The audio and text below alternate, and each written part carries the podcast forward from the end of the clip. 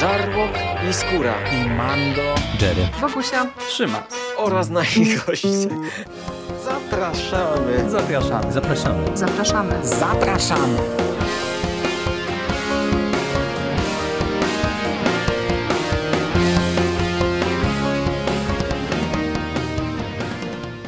Cześć, z tej strony Michał Rakowicz, czyli Jerry i zapraszam Was na kolejny komiksowy podcast w moim wykonaniu i w dzisiejszym odcinku powrócę do tematu Hellblazera. Tak jak zapewne wiecie, Egmont już od jakiegoś czasu serwuje nam wznowienia albo też premierowe tomy Hellblazera na naszym rynku. Rozpoczęli od ranu Briana Azarello, który to właśnie ran ja omawiałem. Następnie zaserwowali nam trzy tomy Garta Enisa, którego ja pominąłem, e, zaraz wyjaśnię dlaczego, i przeszli do Warrena Elisa, e, którego cały ran został zebrany w jednym tomie. Dlaczego ja omawiam dzisiaj Elisa, a nie Enisa? Już Wam mówię.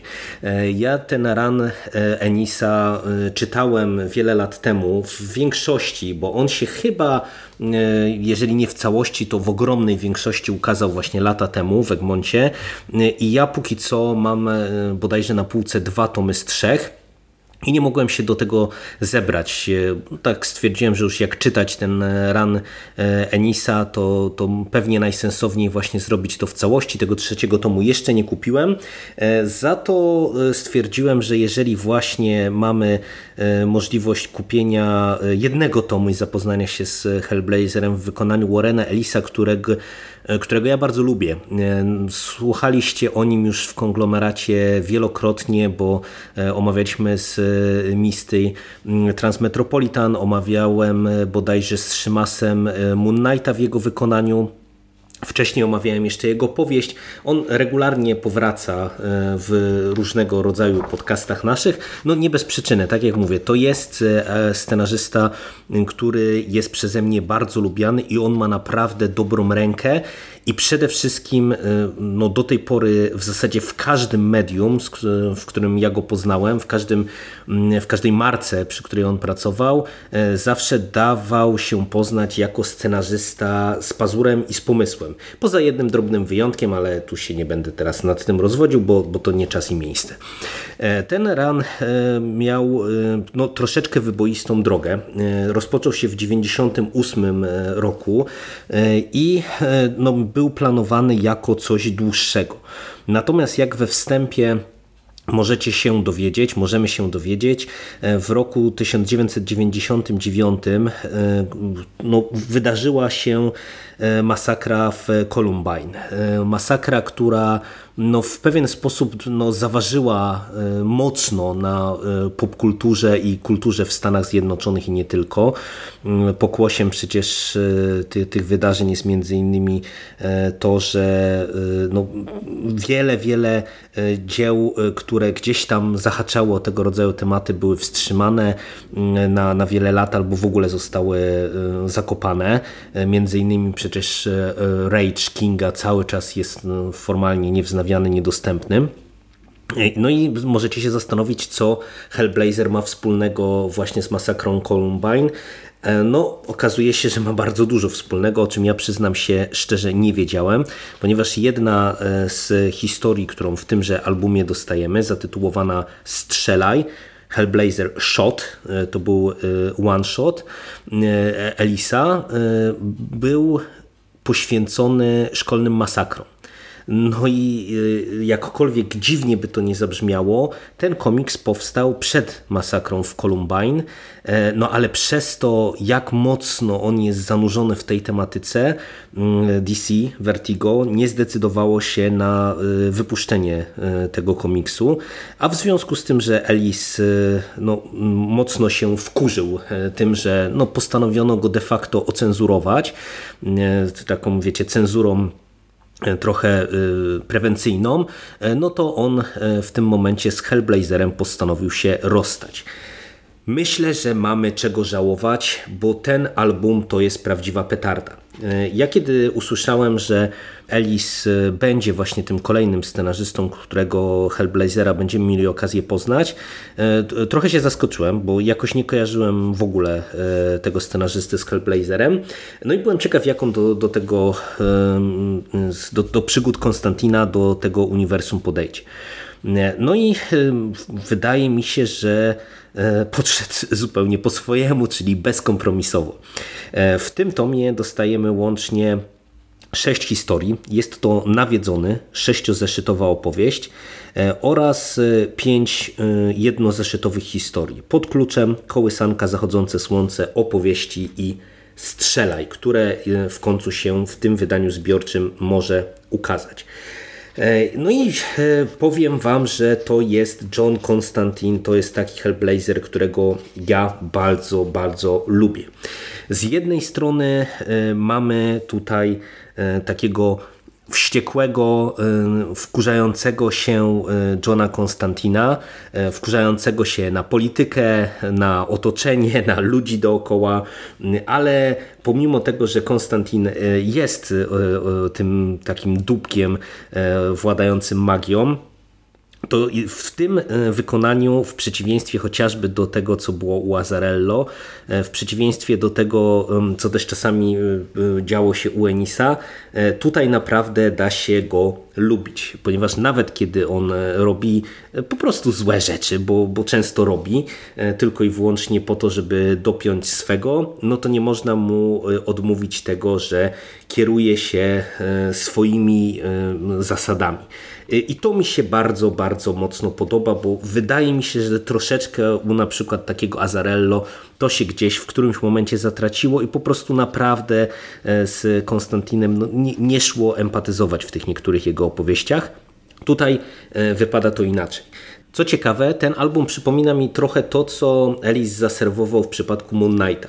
E, dlatego, że mamy tutaj poza tym nawiedzonym, tą sześciozeszytówką, tak naprawdę zbiór y, takich autonomicznych historii, one-shotów, które różnią się rysunkami, różnią się fabułą, y, różnią się podejściem do, do postaci Johna Konstantina y, i to jest rzecz moim zdaniem bardzo, bardzo udana. To jest po prostu świetny album do przeczytania jako takie zbiorcze wydanie przygód Johna Konstantina. Szybka, intensywna, bardzo ciekawa i w większości przypadków zapadająca w pamięć e, lektura. Zacznijmy od e, nawiedzonego. E, tutaj Konstantin dowiaduje się, że jego dawna miłość, dziewczyna, w której był zakochany, a której od dawna nie widział, padła ofiarą morderstwa. Padła ofiarą morderstwa i to niezwyczajnego, tylko bardzo, bardzo brutalnego. E, okazuje się, że e, no, była torturowana przed, przed śmiercią, gwałcona, e, no, działy się z nią bardzo, bardzo nieprzyjemne rzeczy. No i John Constantine, który właśnie no, gdzieś tam chce się kierować tymi swoim, tym swoim takim wewnętrznym kompasem moralnym, decyduje się, aby tęże sprawę y, poprowadzić y, i, i, zaczyna swoje prywatne śledztwo. Tym bardziej, że po wizycie na y, miejscu zbrodni no, okazuje się, że widzi właśnie tą swoją byłą dziewczynę, jako takiego szczęśliwego ducha, który został przyklejony do tego miejsca zbrodni. E, no i John zakłada, że kiedy uda mu się e, doprowadzić to śledztwo do końca, kiedy mm, no, w pewien sposób ją pomści, no to e, być może uda się ją uwolnić i ona po prostu odejdzie do, do wieczności, odejdzie do lepszego świata. To jest, nie będę ukrywał, świetna opowieść, naprawdę świetna historia w wielu miejscach e, bardzo przewrotna, e, bo już sam ten motyw e, tego uwolnienia ducha, który będzie bardzo istotnym elementem całej tej historii w finale, już jest bardzo przewrotne. Tutaj e, cała ta historia e, no, to jest taka naprawdę wizytówka Hellblazera w takim wydaniu, jakie ja lubię. Z jednej strony mamy sporo magii i e, Londyn w wykonaniu pod ręką Elisa to jest miasto przepełnione magią i to nie tylko dlatego, że właśnie grasuje w nim Konstantin, ale po prostu tutaj ściągają magowie albo osoby, które się za magów uważają z całego świata niemalże i po prostu to y, miasto tętni y, różnymi magicznymi właściwościami i to jest super. Super jest Konstantin, który właśnie no, naprawdę robi tutaj wielokrotnie bardzo niesympatyczne rzeczy, aby posunąć to śledztwo do przodu. Trochę, y, jak mu wiele osób po drodze wypomina, w zasadzie nie wiadomo dlaczego, no bo oni nie byli związani ze sobą już przez te, te, te lata i, i w zasadzie to wiele osób nie rozumie tak, na, tak poprawdzie, dlaczego właśnie mm, Konstantin decyduje się y, no, postawić na szali wręcz w którymś momencie swoje życie aby tę, tę sprawę dopiąć do końca, nie mówiąc o tym, e, że oczywiście stawia na szali życie innych osób. E, bardzo dobra, bardzo intensywna opowieść, e, świetnie skonstruowana z ciekawymi rozwiązaniami fabularnymi. I to wszystko mówiąc, wydaje mi się, że nawet chyba te historie pojedyncze są jeszcze lepsze. Czyli no to już pokazuje, z jak dobrym albumem mamy tutaj do czynienia. Kolejny komiks e, to jest Pod kluczem e, z, ze scenariuszem Elisa z rysunkami Franka Terana. Opowieść bardzo, bardzo mocno horrorowa i bardzo mocno psychodeliczna. Rysunki tutaj są świetne, naprawdę. Konstantin zostaje e, wezwany na e, miejsce tajemniczej zbrodni. Okazuje się, że w pewnym pokoju siedzi facet i e, no e, dopuszcza się strasznych, bestialskich morderstw, a ci, którzy tam wchodzą, no nie wychodzą, bo albo padają ofiarami tychże morderstw, albo nie wiadomo, czy dzięki, czy dzięki, czy za pośrednictwem jakiejś magii, czy, czy w związku z czym szaleją i sami dopuszczają się tych morderstw. Konstantin decyduje się wejść do środka, porozmawiać z y, osobą, która e, siedzi w tymże, w tymże pokoju, no i rozwiązać zagadkę. Naprawdę w mojej ocenie rewelacyjna opowieść, rewelacyjnie narysowana, e, bardzo przewrotna, bardzo brutalna, no naprawdę kawał solidnej historii.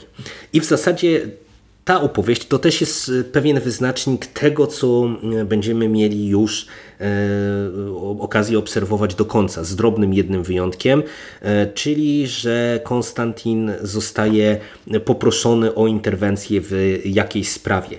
Albo sam się mm, za nią bierze, albo ktoś się do niego e, bezpośrednio zwraca żeby e, no, interweniował, bo coś niepokojącego się dzieje. I tutaj naprawdę czuć, że e, Elis miał wolną rękę. Mógł sobie poszaleć, bo i tematycznie, e, i wizualnie, i pod każdym jednym kątem widać, że tutaj się nie krygował. I to widać w kolejnej historii. Kołyska. To jest zeszyt 141 z rysunkami Timothy'ego Bradstreeta. E, który odpowiada za bardzo wiele okładek przede wszystkim. To ono odpowiada za większość okładek do pani Shermaxa, które my tak wielokrotnie chwaliliśmy i, i, i też równie wielokrotnie mm, e, żeśmy trochę narzekali, że właśnie on tak mało rysuje, a przede wszystkim, że nie rysował y, tych komiksów, które Ellis y, y, pisał, jeżeli chodzi o pani Shera z rysunkami nikogo innego, tylko Steve'a Dillona, no bo ja nie przypadam akurat za rysunkami Dillona, ale to znowu odbiegam od tematu. Kołyska to jest opowieść o jakoby legendarnym y, bękarcie szatana.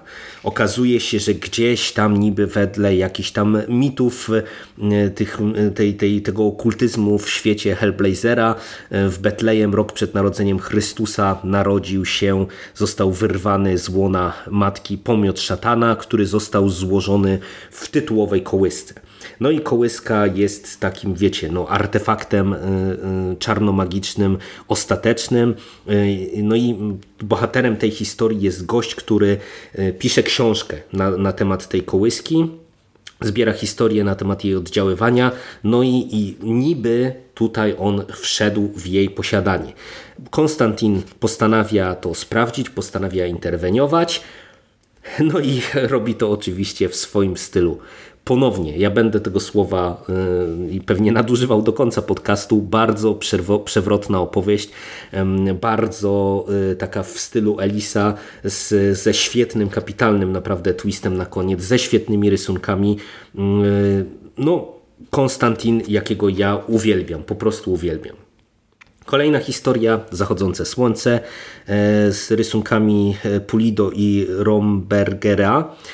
To jest e, historia, tak jak e, wspomniałem, przy której znowu e, Elis widać kompletnie się nie krygował i, i mógł sobie poszaleć zbrodniarza wojennego. Konstantin zostaje wezwany, poproszono o interwencję w związku z tym, że zmarł pewien Japończyk w domu tajemniczym, no i okazuje się, że powrócił. Powrócił jako duch. E, no i e, okazuje się, że e, on nie odejdzie, jeżeli coś się nie zadzieje. Konstantin zostaje wezwany, zadaje mu pytanie, dlaczego w zasadzie wrócił i czego on oczekuje dostajemy bardzo, bardzo brutalną i niepozbawioną szczegółów opowieść z okresu wojny. No naprawdę, jeżeli ktoś nie wie, jak E, wyglądały te, te historie wokół e, różnego rodzaju badań, które prowadzili e, Japończycy i nie tylko oni gdzieś tam w trakcie wojny w Azji w, czasie w, w okresie II wojny światowej, no to to są rzeczy naprawdę szokujące i mrożące krew w żyłach. I, i pomimo tego, że ja się z tym już spotkałem, to i tak naprawdę to jest historia, która wywraca flaki dosłownie na wierzch a szczególnie jeśli jeszcze mm, e, spojrzymy na finał, na puentę całej tej historii, która no moim zdaniem to już jest naprawdę taki kopniak e, dla, dla czytelnika. Z tego punktu widzenia kolejna e, historia, kolejny komiks to jest opowieść bardzo zaskakująca. Nazywa się Jeszcze jedna pieśń o miłości i w zasadzie to jest historia no, miłości, opowiadająca o utraconych miłościach Johna Konstantina. E, nietuzinkowo narysowana, e, nietuzinkowo poprowadzona narracyjnie, bo my śledzimy Konstantina, który e, gdzieś tam pewnie już zamroczony alkoholem, wylewa się z baru, idzie przez Londyn i wspomina swoje miłości, wspomina miejsca, wspomina dziewczyny, z którymi był kiedyś związany Wspomina e, to, co poszło nie tak, e, dlaczego z pewnych związków zrezygnował e, i tak dalej, i tak dalej. Świetna, nietuzinkowa, taka no, liryczna opowieść, też bardzo dobrze zakończona. No, widać, że Ellis miał i pomysły, i czuł po prostu tę postać. Taką ambiwalencję Konstantina, właśnie jako postaci, która włada e, no, bardzo potężną mocą. E, z jednej strony nie boi się ubrudzić rąk, a z drugiej strony no właśnie jest takim no, trochę niepoprawnym romantykiem e, tro, trochę umęczoną duszą, która no, no, no zostawiła za sobą też wianuszek osób y, i, i, i czuje tę, tę stratę. Bardzo, bardzo dobra historia. Kolejny zeszyt opowieści e, z rysunkami e, Marcelo Frusina. E, to jest jazda bez trzymanki. Tutaj Konstantin spotyka się z pewnym dziennikarzem, który namawia go, aby ten opowiedział mu o czarno-magicznym podziemiu Londynu. No i Konstantin zaczyna e, mu opowiadać właśnie takie pikantne różne szczegóły e, o e, reptilianach, o powiązaniu rodziny królewskiej z reptilianami, o tym co się dzieje z Tamizą, o wężoludziach i tak dalej, i tak dalej, i tak dalej i ponownie jest to szalenie przewrotna opowieść. Fantastyczna zabawa popkulturowa, bo Elis tutaj e, no, bawi się różnego rodzaju motywami popkultury. E, za samo e, takie wywlecenie na, na nicę zamachu na Kennedy'ego to już ma ode mnie ogromne oklaski. A do tego ta historia, mówię, jest bardzo przewrotna, bo prowadzi do y, kompletnie odjechanego finału, bardzo w stylu Johna Konstantina, bo okazuje się, że cała ta rozmowa miała konkretny cel, miała mieć konkretny wydźwięk i miała do czegoś doprowadzić, co oczywiście się udaje. No i na koniec strzelaj. Historia e, z rysunkami Phila e, Jimeneza e, i z tuszem Andy'ego Laninga ta historia, która tak jak powiedziałem, kręci się wokół szkolnych masakr i tak jak z jednej strony rozumiem Elisa, który no nie zgodził się na to, żeby go w pewien sposób ocenzurować i, i stwierdził, że zabiera zabawki i odchodzi od Hellblazera, tak jestem w stanie też zrozumieć władze DC i Vertigo, że nie zdecydowały się w tamtym momencie na opublikowanie tej historii, bo to mogłoby się po prostu naprawdę źle dla nich skończyć. Y, tutaj śledzimy losy pewnej dziennikarki, która prowadzi swoje prywatne śledztwo e, związane ze szkolnymi masakrami. O, okazuje się, że e, w kilkunastu różnych szkołach pojawiają się dzieciaki z bronią e, i dochodzi do masakry. Mniej, na mniejszą lub większą skalę. Ona oglądając filmy z tychże masakr orientuje się, że wszędzie jest na tych filmach tajemnicza postać, a tęże tajemniczą postać możemy mm, odnaleźć w Johnie Konstantinie. Konstantin pojawia się w którymś momencie e, u e, tejże dziennikarki, aby z nią porozmawiać na ten temat i żeby jej trochę uświadomić, że e, to, o co ona go podejrzewa, to absolutnie nie jest tak, jak ona może myśleć, czyli że on jest jakoś w te masakry zamieszany, tylko jego obecność no, no, pojawia się, czy, czy jego obecność jest związana z czymś zupełnie innym. I powiem Wam otwarcie, że no, ta końcówka, te ostatnie kadry i, i to, do czego ten zeszyt jest doprowadzone, to jest rzecz y, absolutnie y, wybitna. Naprawdę. To jest jedno zeszytówka wybitna i myślę, że ona no naprawdę mogła mieć siłę oddziaływania e, przeogromną. E, dla mnie jest na swój sposób e, szokujące nie tylko samo rozwiązanie fabularne, ale też to, jak Ellis podszedł tutaj do tematu, bo on absolutnie tutaj nie szokuje dla szokowania, tylko on napisał strzelaj, aby powiedzieć nam coś o otaczającym Y, nas, y, czy, czy może nie tyle nas, co Amerykanów w latach, y, w końcówce lat 90. w świecie i no, w pewien sposób przewidział to, co się stanie w Columbine i nie tylko właśnie w Columbine, tylko no, to wszyscy pamiętamy, że przecież ta, ta fala tych szkolnych masakr no, no, no to przetoczyła się przez Stany Zjednoczone ale on tak naprawdę próbuje tutaj odpowiedzieć e, w pewien sposób, dlaczego tak naprawdę do tych e, masakr e, dochodzi i co powinniśmy ewentualnie zrobić, gdzie powinniśmy spojrzeć, żeby te masakry zatrzymać. Bardzo, bardzo nieprzyjemna historia w wymowie także właśnie ze względu na taki podwójnie szokujący finał. Szokujący na poziomie tej stricte mm, takiej no, kryminalnej intrygi, kiedy poznajemy y, rozwiązanie, ale równie szokująca, kiedy spojrzymy sobie na y, tezę, którą y, tutaj Elis nam serwuje, co tak, na, tak po jego zdaniem odpowiada właśnie za te wszystkie masakry. E, no tak jak widzicie e, i słyszycie e, raczej, entuzjazmu we mnie jest dużo dla tego albumu, bo pomimo tego, że ja zakładałem, że po Elisie można spodziewać się naprawdę czegoś dobrego. E, pomimo tego, że chociażby na przykładzie Moon Knighta e, było widać i czuć, że on, kiedy bierze się za taką postać, e, to dobrze się przygotowuje, odrabia lekcje z jednej strony z historii tej postaci, ale z drugiej strony daje pewien swój powiew świeżości, pewien powiew szalonej wyobraźni.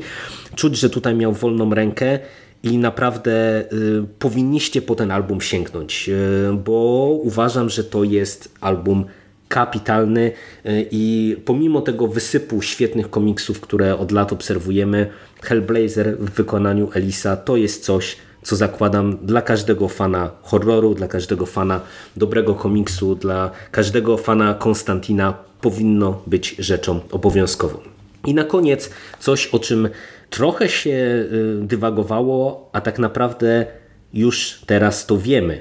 Y, A mianowicie Hellblazer w tych wznowieniach Egmontu będzie kontynuowany, y, ponieważ po y, Enisie, po E- Elisie dostaniemy kolejne tomy w wykonaniu Jamie'ego Delano i to jest rzecz dla mnie kapitalna, dlatego że ten run e, Delano jest uważany za jeden z najważniejszych e, w całej historii Hellblazera, e, formacyjny dla tej postaci na, na wielu, wielu poziomach, e, a ja do tej pory nie miałem okazji się z nim zapoznać i bardzo, bardzo go wypatruję, a oczywiście postaram się wcześniej, jeszcze w którymś momencie e, tę historię Elisa także dla Was tutaj przedstawić i opowiedzieć, jak po latach e, będzie mi się do tego ranu wracało. Choć dużym zaskoczeniem nie będzie, e, myślę, dla Was, że e, no, to była świetna przygoda.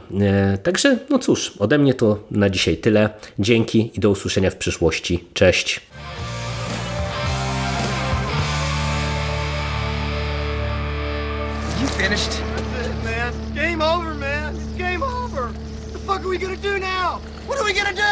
It's over. Nothing is over! Nothing! You just don't turn it off!